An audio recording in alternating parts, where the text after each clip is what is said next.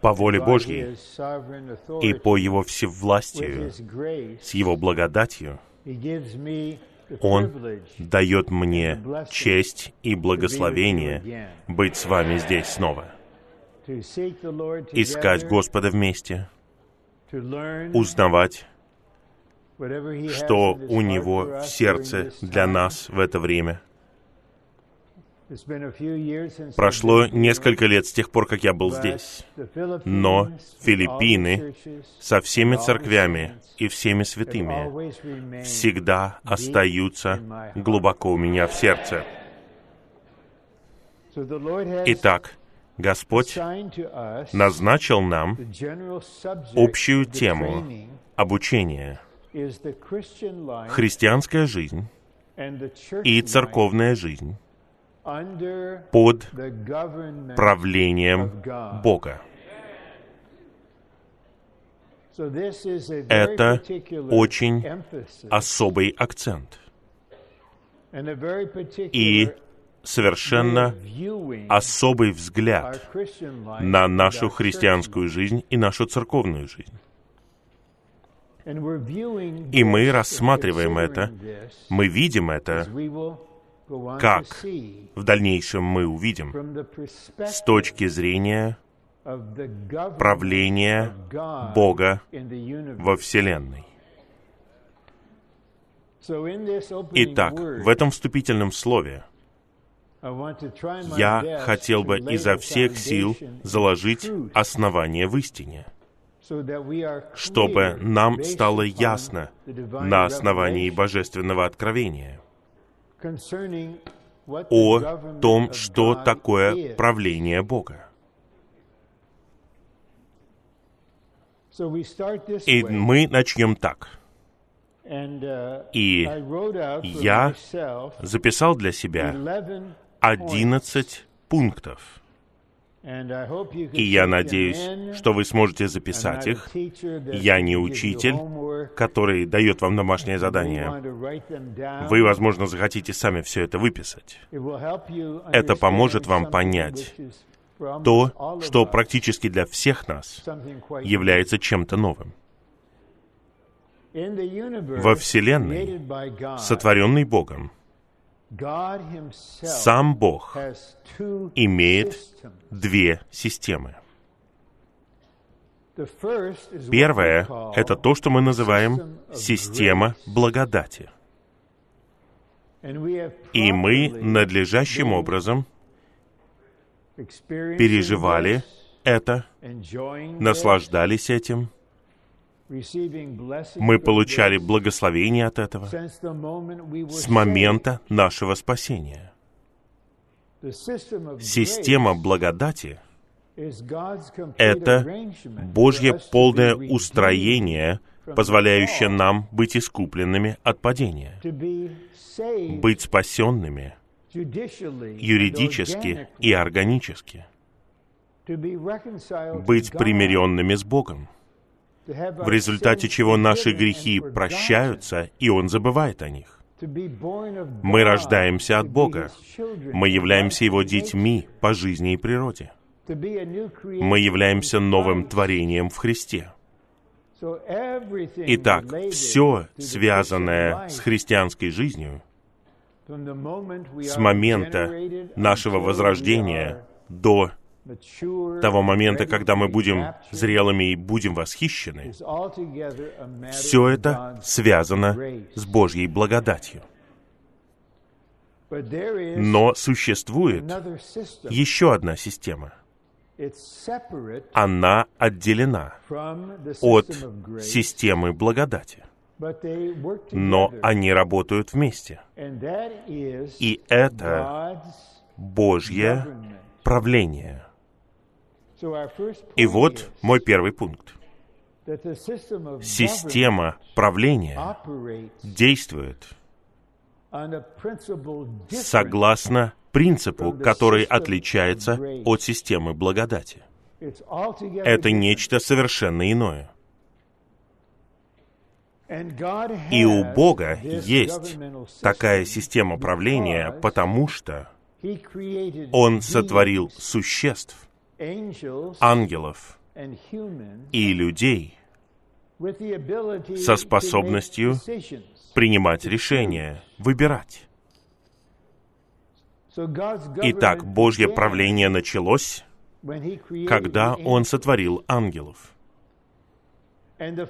И фундаментальная проблема во всей Вселенной — это бунт против Его правления, который совершил Архангел и те, кто последовал за ним. Это, все это Бог предвидел. И поскольку тварь взбунтовалась, Бог знал, что для этого потребуется другая тварь, которая покончит с этой бунтующей тварью. Итак, намерение Бога в конечном итоге состояло в том, чтобы сотворить человека по его образу с его владычеством. Но в своем предузнании он также понял, что человек, которого он сотворит для своего правления, также взбунтуется и согрешит, и падет. Поэтому прежде основания мира Бог образовал в себе возможность для системы благодати. Придет Его единственный Сын и лично исполнит Божий замысел – затем умрет всеобъемлющей смертью ради нашего искупления и примирения, высвободит божественную жизнь, вложит эту жизнь в воскресение, станет животворящим духом, войдет в нас. Но система правления была до нее, и она отличается от нее — и существуют миллионы и миллионы драгоценных, настоящих, верующих по всей земле, у которых даже мысли никогда не было о правлении Бога и о том, как это связано с ним. Второе положение. В системе Божьего правления – у Бога есть независимая воля. И Он действует согласно своей отраде. Когда речь заходит о благодати, Господь позволит происходить разным вещам в Его позволительной воле. Но когда Он применяет свое правление, он делает то, что он хочет делать, согласно его плану, согласно его отраде. И он не обязан объяснять нам. Он не подотчетен нам. Он Бог. Поэтому, когда в деяниях Анания и Сапфира солгали Духу, обманули, Бог применил правительственный суд. Тут же, в Деяниях, в 12 главе, после того, как Иакова убили, а Петра посадили в тюрьму, и церковь молилась, как мы верим, правительственными молитвами, молитвами власти и войны. Поэтому мы читаем в этой главе, что дважды ангел пришел, получив поручение от престола, освободить Петра из тюрьмы, и затем, когда Ирод прославлял себя в своем говорении, и люди говорили, это голос Бога, Тогда ангел поразил его. Во Вселенной существует такая система. Она действует во Вселенной, на Земле и в нашей жизни. Третье положение — это своего рода определение правления. Божье правление указывает на то, как Бог работает, управляет и устраивает все согласно Его плану и воле. Итак, в своем правлении Он свободно работает, управляет, устраивает, согласно своему плану и воле.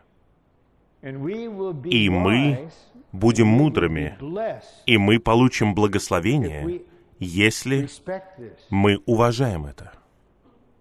И мы в любом вопросе нашей жизни, супружеской жизни, семейной жизни, церковной жизни, жизни служения, не осмеливаемся, не пытаемся что-то устроить, чем-то управлять, устраивать что-то, согласно нашему взгляду. Как будто мы сами представляем собой правительство. Это прерогатива Бога. Четвертое положение. С самого начала Божьего творения Бог работал для того, чтобы ввести нас в свое правление.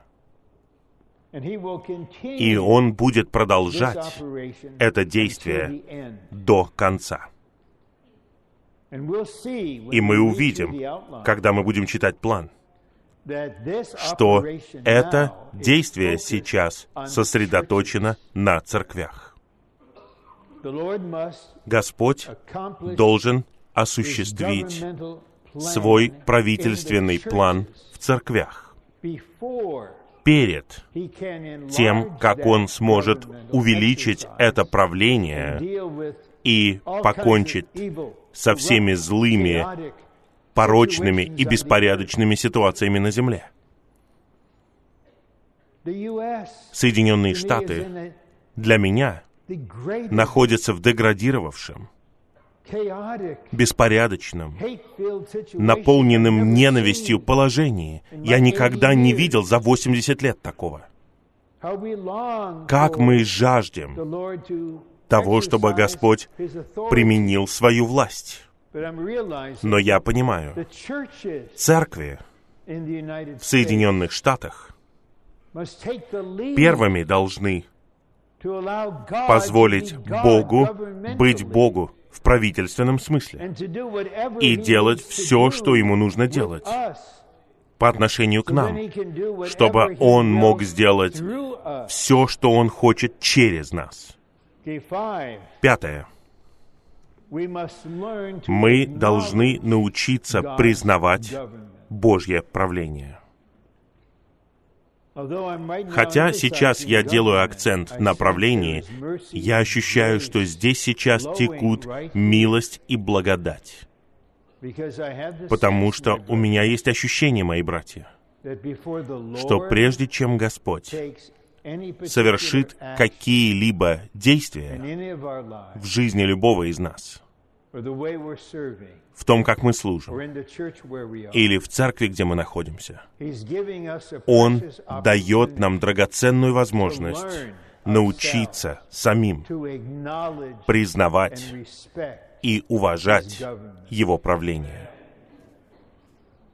И если мы готовы, даже начиная с сегодняшнего дня, если мы готовы внутренне, вам не нужно ждать. Вы можете сказать Господу, я готов, я хочу научиться этому.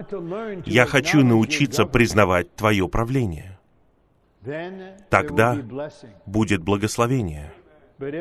Но если наше сердце ожесточено, если мы сильны в нашем «я» полном мнений, если мы не отказываемся от своих представлений, идей и планов, Господь сможет сказать нам, «Я дал тебе прекрасную возможность, а теперь я должен осуществить свою волю во всех церквях на Филиппинах. И никто и ничто не остановит меня. И я понятия не имею, что это означает. Я здесь не являюсь сам правлением. Я просто смирен под могущественную руку Бога. Я здесь не поправляю никого, я никого не сужу. Мои слова не направлены ни к какому-то человеку, ни к какой-то местности. Я просто высвобождаю истину.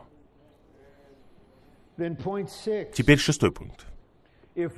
Если мы находимся в невежестве, то есть мы полностью не осознаем о том, что такое Божье правление, мы беззаконники в глазах Бога. Это серьезно. Господь использует это выражение в 7 главе Евангелия от Матфея. Там были люди, которые совершили много дел, но они не исполняли волю Отца. Он говорит, «Отойдите от меня, творящие беззаконие». В первом послании Иоанна 3.4 апостол Иоанн говорит, что грех — это беззаконие. Если вы прилетите в Лос-Анджелес, арендуете машину и начнете ездить на шоссе в районе Лос-Анджелеса, и вас остановит полицейская машина, и вам скажут, вы сделали вот это, вы сделали то, вы пересекли вот эту линию, вы совершили поворот неправильно, а вы скажете, я только что приехал из Филиппин. И офицер скажет, незнание закона — это не оправдание. Поэтому мы не можем прятаться и находить себе отговорки, потому что мы невежественны. Этап незнания в этом вопросе среди нас закончился. Закончился. Следующее. Седьмой пункт. Намерение Бога состоит в том, чтобы мы уважали Его правление. Это основывается на предыдущем пункте. Не просто признавали его. Мы можем признавать что-то, потому что у нас нет выбора. Но при этом мы можем этого не уважать. Нам нужно научиться этому. Следующий пункт. Система благодати существует для того, чтобы усовершенствовать систему правления. Из-за грехов против Божьего правления была сформирована система благодати. И без благодати ни один из нас не может быть спасен. Мы все спасены благодатью.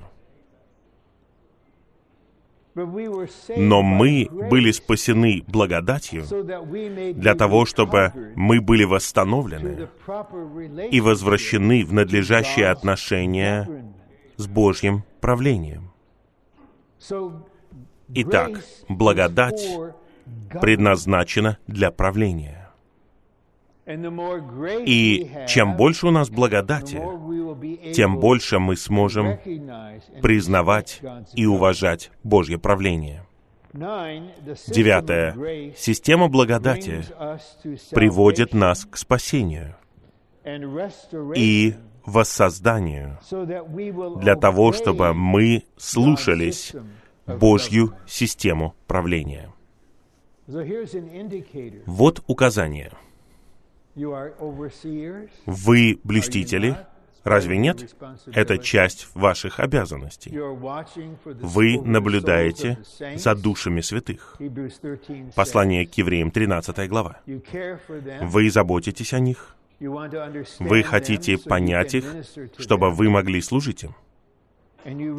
И вы понимаете, этот человек не чтит Божье правление, это показывает, насколько поверхностно их переживание органического спасения. Вместо этого Они радуются, веселятся. Я пал, Бог прощает, Он прощает. Ну, чем больше мы по-настоящему переживаем органическое спасение, тем больше мы будем слушаться Божьего правления. Десятый пункт. Благодать всегда сопутствует правлению. Прочитайте конец 1 Петра 5 главы. И Петр, его послание говорит о христианской жизни под Божьим правлением. Петр многому научился на основании Божьей правительственной работы. Он сказал, смиритесь под могущественную руку Бога. Смиритесь. И брат Ли использовал выражение «активно-пассивный». Нам нужно быть готовыми, желать, смириться. И стих рядом говорит, «Бог гордым противится, а смиренным дает благодать». Смиритесь под могущественную руку Бога. Это наше сердце. Не беспокойтесь о других, не сравнивайте себя с другими, не говорите с Богом о других, не мечтайте о будущем. Сейчас, здесь, Слово говорит, смиритесь. И в свое время Бог возвысит вас. Он поднимет вас. Это зависит от Него. И я не думаю, что сейчас то время, когда мне нужно говорить о своей личной истории с Господом. Но я заверяю вас, и я говорю это перед лицом Господа. Я знаю, о чем я говорю. Я знаю, что это значит смириться под могущественную руку Бога и быть под Его рукой какое-то время. И я усвоил. Есть благодать, которая приходит. Благодать течет. Я не хочу гордиться и противиться Богу. Смиритесь. И благодать всегда будет сопутствовать правлению. Но если кто-то не почитает Божье правление, а потом в свою очередь начинает молиться об этом, о том, можно говорить сколько угодно. Небеса будут молчать, потому что есть нерешенная проблема. И последний пункт. Я очень люблю этот пункт. Благодать дает нам способность подчинить себя правлению. Сейчас, вот в данный момент в этом сообщении, в 2 часа 22 минуты, я ощущаю сейчас, наш Бог дает нам благодать. Всем нам. Благодать, чтобы подчинить себя правлению. Я отметил в четвертом пункте, что сначала Бог работал, действовал, чтобы быть всем в своем правлении. И я хотел бы закончить вступительное слово, прочитав несколько стихов, чудесных стихов, которые доказывают это. Первое послание Коринфянам 15, стихи с 24 по 28. Потом конец, когда Он, то есть Христос, передаст царство своему Богу и Отцу, когда упразднит всякое начальство и всякую власть и силу. Ибо он должен царствовать, пока Бог не положит всех его врагов под его ноги. Смерть последний враг упраздняется, ибо он все подчинил под его ноги. А когда он говорит, что все подчинено, то очевидно, что подчинено все, кроме того, кто подчинил ему все. Кроме того, кто подчинил ему все. Итак, все подчинено Господу, а он сам подчинен Богу.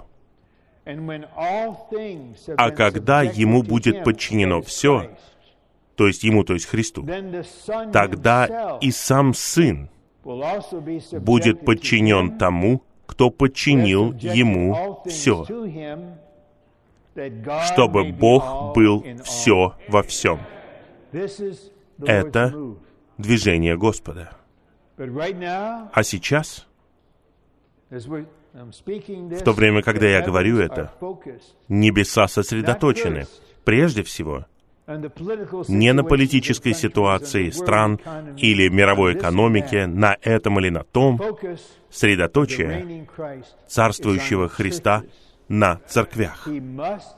Он должен добиться своего прежде всего с нами. И, братья, это время наступило. А теперь мы можем рассмотреть этот план, и я осознаю время, и у меня мир и покой. У нас останется по крайней мере 20 минут, может быть даже больше, для того, чтобы послушать ваши свидетельства и подтверждения. Итак, первое сообщение. Вселенское правление Бога. Первое.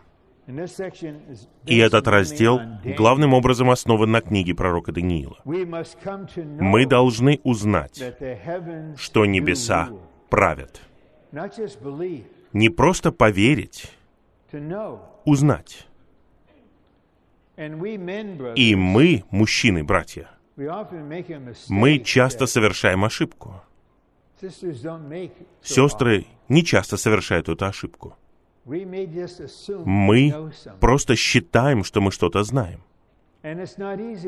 И нам нелегко, если нам зададут вопрос, сказать «я не знаю». Мы должны хотя бы немного сомневаться в себе. Знать, что небеса правят, это что-то действительное для нас. Царство небес — это сфера, в которой небеса применяют власть.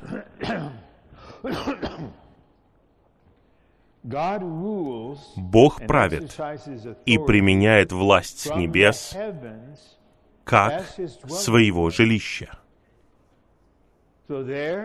Итак, Он на престоле, Сын Человеческий на престоле. Его глаза бегают по всей земле. Он знает нашу личную ситуацию тщательно, каждую ситуацию. И Он хочет применить небесную власть здесь и там, в этом и в том. Он делает это сейчас. Два. Престол Божьей власти находится на небесах. Три. Царство небес — это сфера небес, в которой обитает Бог. Это правление небес. Новый Завет начинается с Евангелия от Матфея о Царстве Небес которое, строго говоря, является разделом в Царстве Божьем. И церковная жизнь в ее действительности — это наше совокупное житие под правлением небес. Это действительность церкви. Б. Божье владычество — владычество вечное — и его царство из поколения в поколение. Нам хорошо читать эти стихи. Он поступает по своей воле в небесном войске. и среди жителей земли. Начиная с ноября 2016 года до сегодня, мы видим хаос в политике в Вашингтоне. Так много людей отказываются принять тот факт, что этот человек, Дональд Трамп, был избран и стал президентом. И с момента, как его избрали, люди говорят, мы подвергнем его импичменту и выгоним его. И сейчас они над этим работают. Мой взгляд на это не как у республиканцев, не как у демократов. Это не политический взгляд. Это Божье правление. Бог, ты поместил во власть человека, которого ты избрал. И вот я на Филиппинах. У меня нет мнения о правителе страны. Я просто уважаю вот человек, облеченный полномочиями. Это правительство. И мы верим, что небеса правят. Изучите 13 главу послания к римлянам. Итак, среди жителей земли Бог делает это тайно, скрыто. Поэтому моя молитва сегодня утром такова. Просто небольшая молитва. Господь, хочешь ли ты оставить этого человека на этом положении или нет. Я согласен с тобой. Если ты хочешь оставить его там, пусть исполнится твоя воля. Если ты хочешь сделать что-то другое, пусть исполнится твоя воля. Я голосую за Бога. Я теократ. Это партия Бога. Два. Нет никого, кто может воспротивиться его руке или сказать ему — что ты делаешь? На самом деле, многие бунтари в Соединенных Штатах не понимают, что они говорят это Богу. Они безбожники. Неважно, религиозные они или нет, они безбожники. И даже многие драгоценные братья и сестры в церквях, их душа находится в этой падшей сфере. Они сами должны увидеть. Это Божье правление. Чтите Божье правление. В. Поскольку мы избраны Богом, чтобы быть Его людьми, для первенства Христа — мы находимся под Божьим небесным правлением. Нам нужно осознать это и быть покорными Божьему небесному правлению. Итак, мы избраны Богом, чтобы быть Его людьми.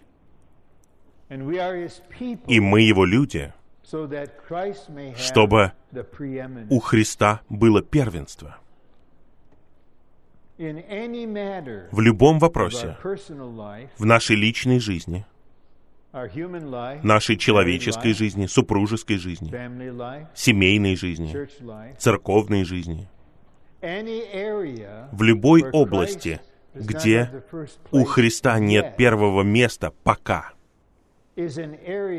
это та область, в которой нам нужно Божье правительственное правление. Поэтому, когда я терплю неудачу, когда я совершаю ошибку в чем-то, основная причина в том, что в данный момент я не был под престолом. В этом вопросе я не был под правлением. И мне нужно исповедать не только ошибку, которую я совершил, реакцию, которая у меня была. Это все элементарные вещи.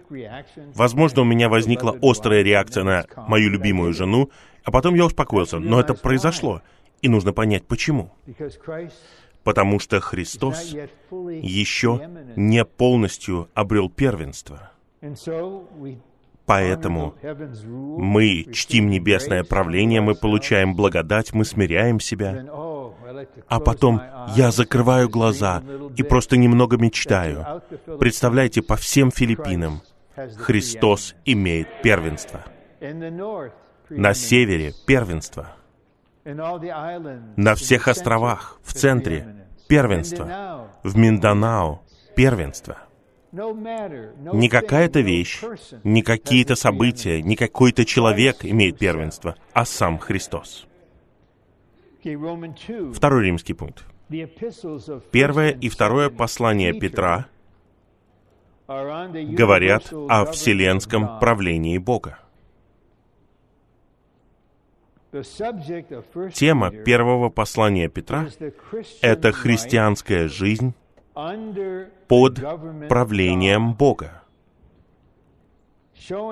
И эта книга показывает нам правление Бога, особенно применительно к Его работе над Его избранными людьми. Итак, если вы прочитаете первое послание Петра заново, с этой точки зрения, то это принесет вам большое озарение. Все, что рассматривает Петр в этом послании, связано с христианской жизнью под правлением Бога. Итак, я хотел бы спросить вас сейчас, ну, по-дружески. Я уверен, что многих из вас просили говорить на свадебных собраниях. Так ведь? Вы должны были что-то говорить на свадебном собрании. Вы когда-нибудь давали сообщение или общение на свадебном собрании? И тема вашего сообщения была «Супружеская жизнь под правлением Бога». Но посмотрите на третью главу. Петр говорит об этом. Он обращается к женщинам, к женам. Он говорит, вам нужен кроткий и тихий дух. Вы хотите приобрести мужа? Это нужно делать без слов, при помощи вашего образа жизни. И потом он говорит, нечто большее братьям-мужьям. Он говорит, что вы должны жить с ними согласно знанию. Он не говорит согласно любви, а согласно знанию. Что это такое? Как с женским сосудом, более слабым сосудом. Видите, мы слабые, она более слабая. Вот что там говорится, более слабый. Уделять им почет, как более слабому сосуду. Вы сонаследники вместе благодати жизни. А иначе у вас будут препятствия в молитвах. Хорошо? Это обучение. И я применяю Божье правление не слишком сильно. Я хочу сделать общее утверждение. Только Господь знает, сколько супружеских пар имеют молитвенное служение вместе, как часть их супружеской жизни. Это часть их супружеской жизни. Они могут молиться в согласии, в любое мгновение, о чем угодно. Я понятия не имею, каков процент. Я предполагаю, может быть, 5%, 9%. Потому что из-за того, что происходит на уровне природной жизни, на уровне нашего «я», молитвы сталкиваются с препятствиями. Но даже в этом вопросе, если мы будем жить под правлением Бога, с Его чудесным обеспечением в виде жизни, благодати, мудрости, понимания, тогда мы будем наслаждаться друг другом нежно, а через пять минут я говорю жене, у меня бремя помолиться об этой ситуации, и мы молимся. Это просто иллюстрация. Мы говорим о чем-то действительном и практическом. Б. Тема второго послания Петра — это божественное обеспечение и божественное правление. И эта книга показывает нам, что когда Бог правит нами, Он снабжает нас всем, что нам нужно. Братья, разве это не драгоценно? Всем, что нам нужно. Я не знаю, как вы чувствуете, но иногда, когда я общаюсь с Господом, я хочу признать и сказать Господу, Господь, на самом деле, я не знаю, где я и что мне нужно. Ты знаешь, что мне нужно. Я прошу, позаботься обо мне, согласно твоему пониманию того, что мне необходимо. Мои нужды отличаются от тех, которые у меня были, когда мне было 35 лет, или когда мне было 50 до того и после того, как я стал дедушкой. И у меня есть нужды на разных уровнях. И на самом деле я обнаружил, что мне не нужно много молиться. Я просто получаю снабжение, чтобы жить под его правлением. И он заботится обо всех нуждах. Какое это правление? Вы услышите чудесное сообщение завтра о том, что значит жить в Царстве Сына Божьей любви. О, это самая приятная сфера во Вселенной. Вы находитесь под правлением, которое правит любовью, жизнью, светом. О, я с нетерпением жду этого сообщения. Нам необходимо иметь такой взгляд. Да, правление основано на праведности. Но когда мы в согласии с Божьим праведным правлением, путь открыт для обильного снабжения. В. Бог управляет посредством суда. Этот суд Божий предназначен для осуществления Его правления. Первое послание Петра 4.17. Суд начинается с Дома Божьего. Не пытайтесь избежать этого. Мы, вы, старейшины и ответственные братья. И часть вашей ответственности состоит в том, чтобы вести во всех аспектах осуществление Божьего домостроительства и Божьего замысла. И церковь будет такой, какими являетесь вы. И если вы усвоите, что Господу нужно судить какие-то вещи в нашей жизни, которые не соответствуют Его правлению, мы все еще в старом творении. В нас есть какие-то вещи, с которыми Господь хочет покончить. И тогда у Христа будет больше места расти в нас. И в церкви то же самое. Мы, соработники, не просто летаем туда-сюда и правительственно судим всех. Мы не правление. Мы не правители. У меня нет никакой власти. Вся власть у Сына Человеческого на небе и на земле. Я умею только преподносить жизнь и истину и наслаждаться общением и пасторством во взаимности. Вот и все. Первое. Поскольку в первом и втором посланиях Петра говорится о Божьем правлении, в качестве одного из основных элементов неоднократно упоминается суд Бога и Господа. Итак, здесь нет никаких угроз. Здесь должно быть трезвое мышление. Суд начинается с Дома Божьего. Он не может двигаться вперед и принести праведное правление в мир, в политику, во все что угодно, если он сначала не обретет церковь. Это параллельно посланию к Ефесянам 1.10, где все будет возглавлено в Христе, на небе и земле. Но сначала церковь должна быть возглавлена в Христе. Тогда Господь сможет возглавить целые страны и все, что угодно. Братья, на мне лежит ответственность, не только на мне, но и на других служащих братьях, на Альберте и на Марке, высвободить, насколько верно и возможно, это слово, которое Господь вложил в нас.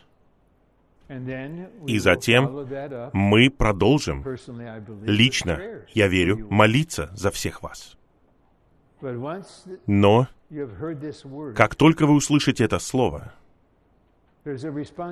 ответственность теперь на вас. Возможно, у вас не было такой ответственности раньше. Вы должны понять это, вы должны принять это, как мужчина, с определенной зрелостью и сказать, «Господь, я хочу научиться жить под Твоим правлением во всех аспектах моей жизни и переживать обильное снабжение. Тогда я смогу пасти святых и приводить их в ту же действительность.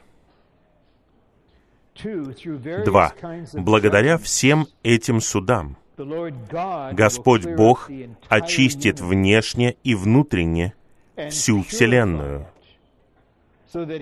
чтобы у Него были новое небо и новая земля для новой Вселенной, которая будет наполнена Его праведностью и будет Его отрадой. Это второе послание Петра. Будет новое небо, новое небо и новая земля, наполненные праведностью. Именно к этому движется Бог. Г. Суд. В первом послании Петра 1.17, осуществляемый Отцом, это не будущий суд, а нынешний каждодневный суд Божьего правления, производимый над Божьими детьми. Итак, все мы явимся перед Сыном Человеческим у судного престола. Мы знаем это на основании второго послания Коринфянам 5 главы и на основании первого послания Коринфянам 3 главы. Наша жизнь и наше служение будут испытаны. Наша работа будет испытана огнем.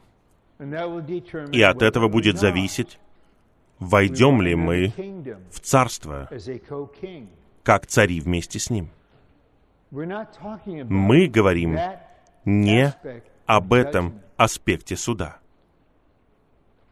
Весь этот суд у судного престола и у белого престола дан Сыну. Но Бог Творец, Бог наш Отец, судит здесь и сейчас. Поэтому нам должно быть ясно это. Нынешний каждодневный суд Божьего правления, производимый над Божьими детьми. Он рассматривает нас не просто как своих граждан, а как своих детей. Первое. Отец возродил нас, чтобы произвести святую семью. Святого Отца со святыми детьми. Давайте скажем, вот в принципе, по крайней мере, в Христе, в вашей семье, вы святой отец, святой папа. И вместе со своей женой вы учитесь быть святыми родителями. И вы родили детей, вы любите их всем своим существом. Но вы не хотите, чтобы они выросли дикими беззаконниками, жестокими и неуважительными. Поэтому вы даете им образование, вы снабжаете их, вы обучаете их, а иногда вы наказываете их. Не из злости, а из любви к ним. Так отец дисциплинирует своих детей. Два. Будучи святыми детьми, мы должны ходить в святом образе жизни. В противном случае, в своем правлении Бог Отец станет судьей и примет меры в связи с отсутствием у нас святости. Вот просто все так устроено.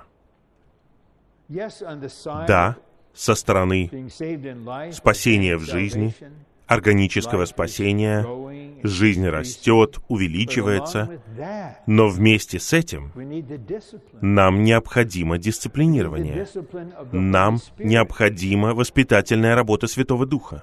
Д. Бог начинает свое правительственное управление при помощи своего суда в воспитательных целях над Домом Божьим. И мы не должны рассматривать это как нечто абстрактное. На практике все начинается с Дома Божьего, вашей поместной церкви. У нас не должно быть мысли, мы освобождены от этого. Нам не нужно это. Только Бог знает настоящую ситуацию.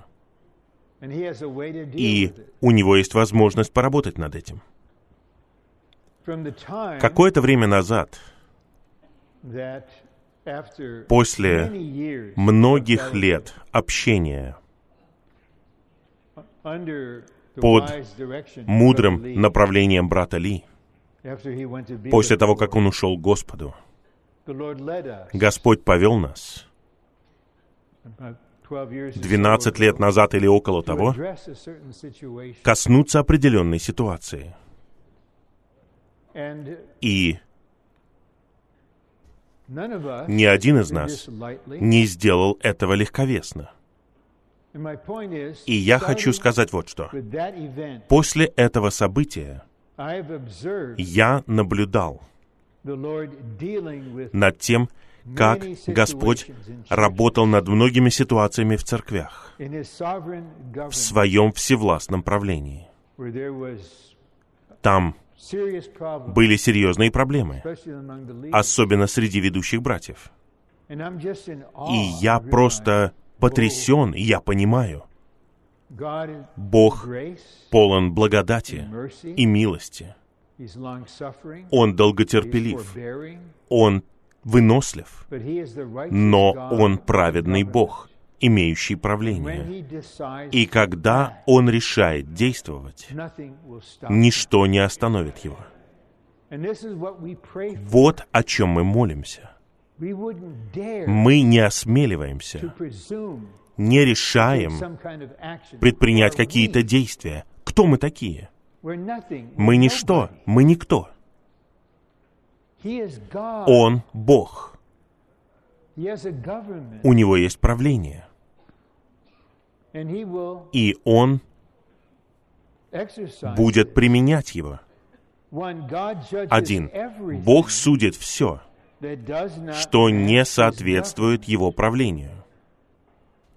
Возможно, у некоторых из нас будет водительство благодаря помазанию провести время с Господом даже в эти выходные и спросить у Него, «Господь, делаю ли я что-либо, что противоположно Твоему правлению?» Если это так, пожалуйста, сообщи мне. Пожалуйста, покончи с этим сейчас. Не только ради меня, но ради церкви. Просто, братья, не полагайтесь на себя. Не полагайтесь на себя. Смирите себя и скажите, Господь, исследуй меня. Есть ли что-то, что не соответствует правлению? Тот путь, которым я иду, как я говорю, как мы ведем церковь, Господь, ясно, что это нужно судить рано или поздно. Господь, действуй сейчас, пока для меня не станет слишком поздно. В этом веке мы, дети Божьи, находимся под ежедневным судом Бога. Бог использует проверку огнем, чтобы произвести над верующими суд ради его правительственного управления, которое начинается с его собственного дома. Цель этого суда состоит в том, чтобы мы жили согласно Богу в Духе. Это его цель. Чтобы мы жили согласно Богу. Я думаю о первом послании Петра, пятой главе. Павел там говорит о старейшинах, потому что он сам был старейшиной. И он подчеркивает пасторство. И я ценю эту фразу, которую он использует. «Пасите согласно Богу».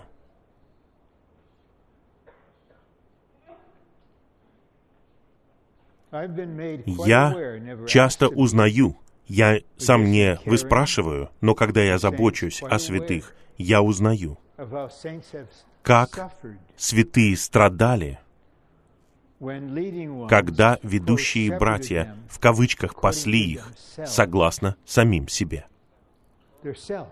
своему «я», своей предрасположенности, своей сильной личности. Это серьезно. Мы знаем из 20 главы Деяний, что Павел говорил слово старейшинам в Милете, старейшинам из Эфеса, в Милете.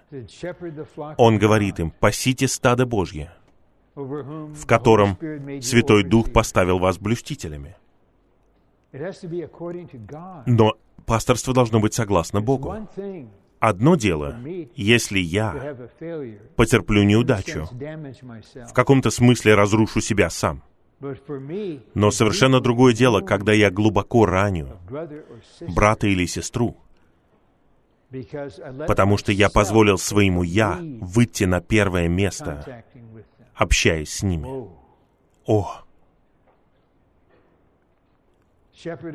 Пасти согласно Богу. И некоторые из нас могут засвидетельствовать, после того, как мы прошли через особую работу, мы ощущаем, что наш дух сильнее, он более жизненный, у него больше течения, у этого есть положительная цель. Третий римский пункт. В своих посланиях Петр соединяет христианскую жизнь и Божье правление. Это один аспект этого обучения. Мы соединяем эти вещи. И мы взираем на Господа, чтобы шаг за шагом, не за одни выходные, а шаг за шагом, ваша христианская жизнь соединилась бы с Божьим правлением. Вы просто ощущаете, что вы в другой сфере. Это чудесная сфера. Она серьезная, но она благословенная, она чудесная, она мирная, радостная, она полна света, полна жизни раскрывая, что христианская жизнь и правление Бога идут рука об руку и составляют пару. Триединый Бог прошел через длинный процесс в Христе и стал животворящим Духом, чтобы обитать в нас. Это предназначено для нашего переживания христианской жизни. Через какой процесс Он прошел, чтобы вдохнуть себя в нас? Все это благодать. Чудесно. Б. При этом Триединый Бог по-прежнему является Творцом Вселенной и ее правителем. Потому что физически мы все еще в старом творении. Мы все еще часть его. Поэтому мы подчиняемся Божьему управлению, как все остальные твари. В. Мы родились от Бога и обладаем духовной жизнью и стали новым творением. Но мы все еще находимся в старом творении. Вот пример. Я говорю это спонтанно, и я говорю перед Господом в чистоте, что? если у вас есть мысль, ого, этот человек, он китайского происхождения, из китайской культуры, а я говорю только на тагальском, а он на китайском — и мы филиппинцы по рождению. И если вы просто думаете и считаете, что какие-то ситуации только из-за расы, из-за национальности, тогда вы на сто процентов находитесь в старом творении.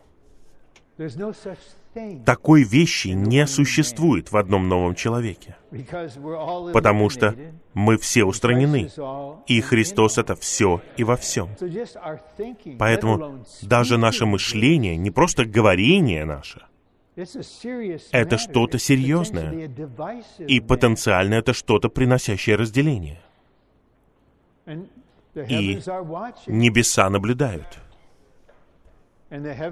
и небеса будут действовать. Нет, я не позволю этому войти в мое восстановление на земле. Я хочу увидеть одного нового человека в действительности и на практике.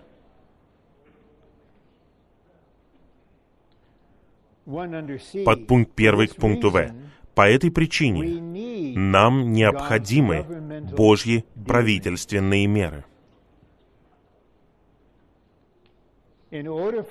Чтобы христианская жизнь росла, нам нужны воспитательные меры Божьего правления.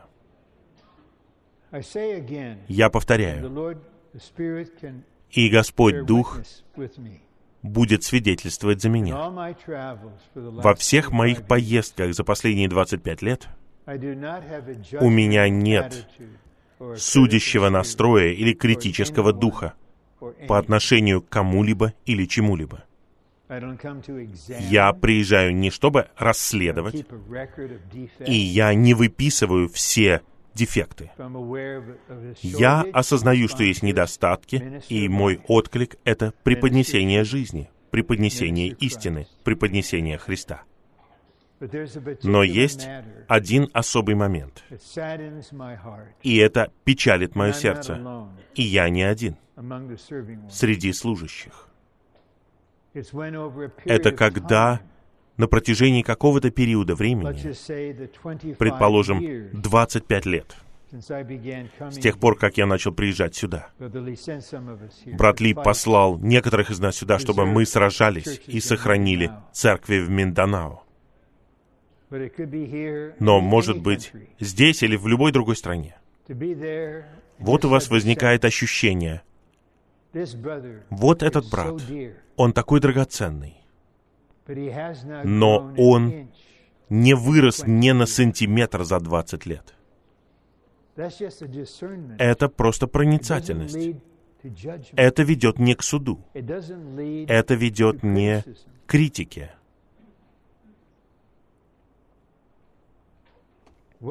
Какой родитель который воспитывает детей. И вот у него сын, которому 7 лет,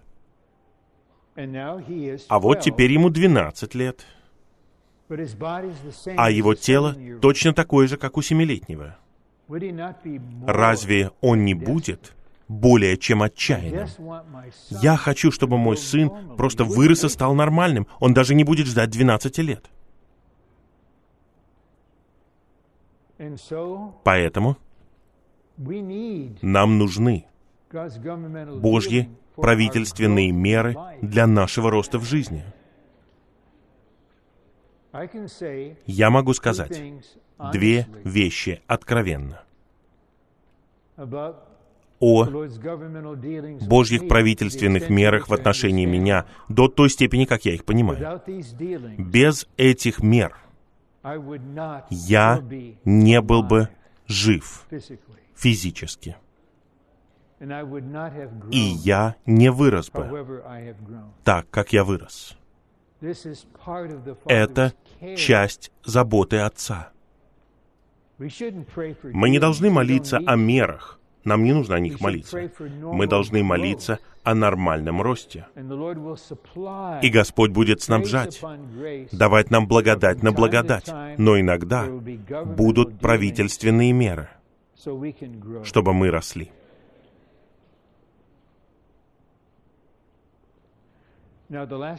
И последний раздел. Где-то менее чем за три или четыре минуты. И потом мы закончим. Когда Господь Иисус был на земле, Он жил человеческой жизнью, находившейся полностью под правлением Бога.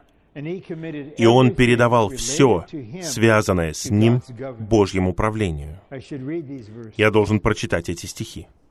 Uh, Первое послание Петра, глава вторая.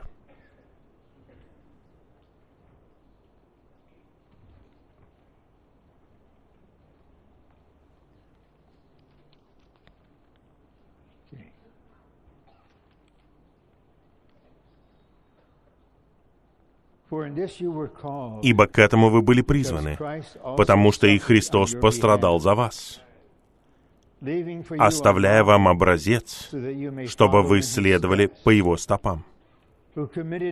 Тот, кто не совершил греха, и не было найдено коварства в его устах, кто, будучи ругаем, не ругал в ответ, страдая, не угрожал, а все передавал тому, кто судит праведно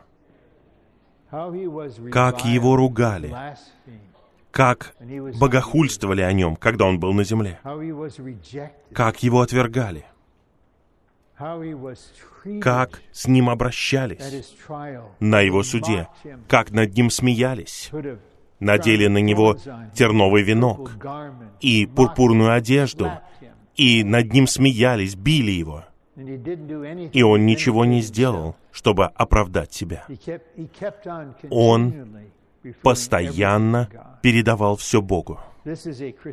Это христианская жизнь. Что делать, если на вас нападают, если вас обвиняют, если вас хулят? Что вы будете делать? Пусть Господь покроет меня много лет назад — я оказался в одном месте, и мне нужно было говорить там с людьми в этой стране. И я должен был предупредить их об одном человеке, который приносит разрушение. И один из братьев нарушил конфиденциальность этого общения и записал его незаконно, послал его тому брату, а тот вывесил это все в интернет и подал на меня в суд. Какая-то нелепица. Суд не принял это дело. Как только я услышал это, я тут же сказал, Господь, я приношу это Тебе. Ты праведный судья. Мне не нужно беспокоиться об этом. Я не мог бы этого сделать 20 лет назад. Я бы думал, как ты смеешь меня так называть? Но Божье правление позволяет нам разрешить Христу жить снова. Господь передавал все выпавшие ему оскорбления и обиды тому, кто судит праведно в своем правлении, праведному Богу, которому он подчинялся. Он полагался на праведного, признавая Его правление. Вот такой Христос во всех нас. Когда Бог давал советы Христу как человеку, внутренность Христа наставляла его через внутреннее соприкосновение с Богом. Господь поведет нас, дав нам глубокое ощущение внутри, когда Его правление направляет нас. И внутренне мы скажем, Аминь, Господь. Ты Господь.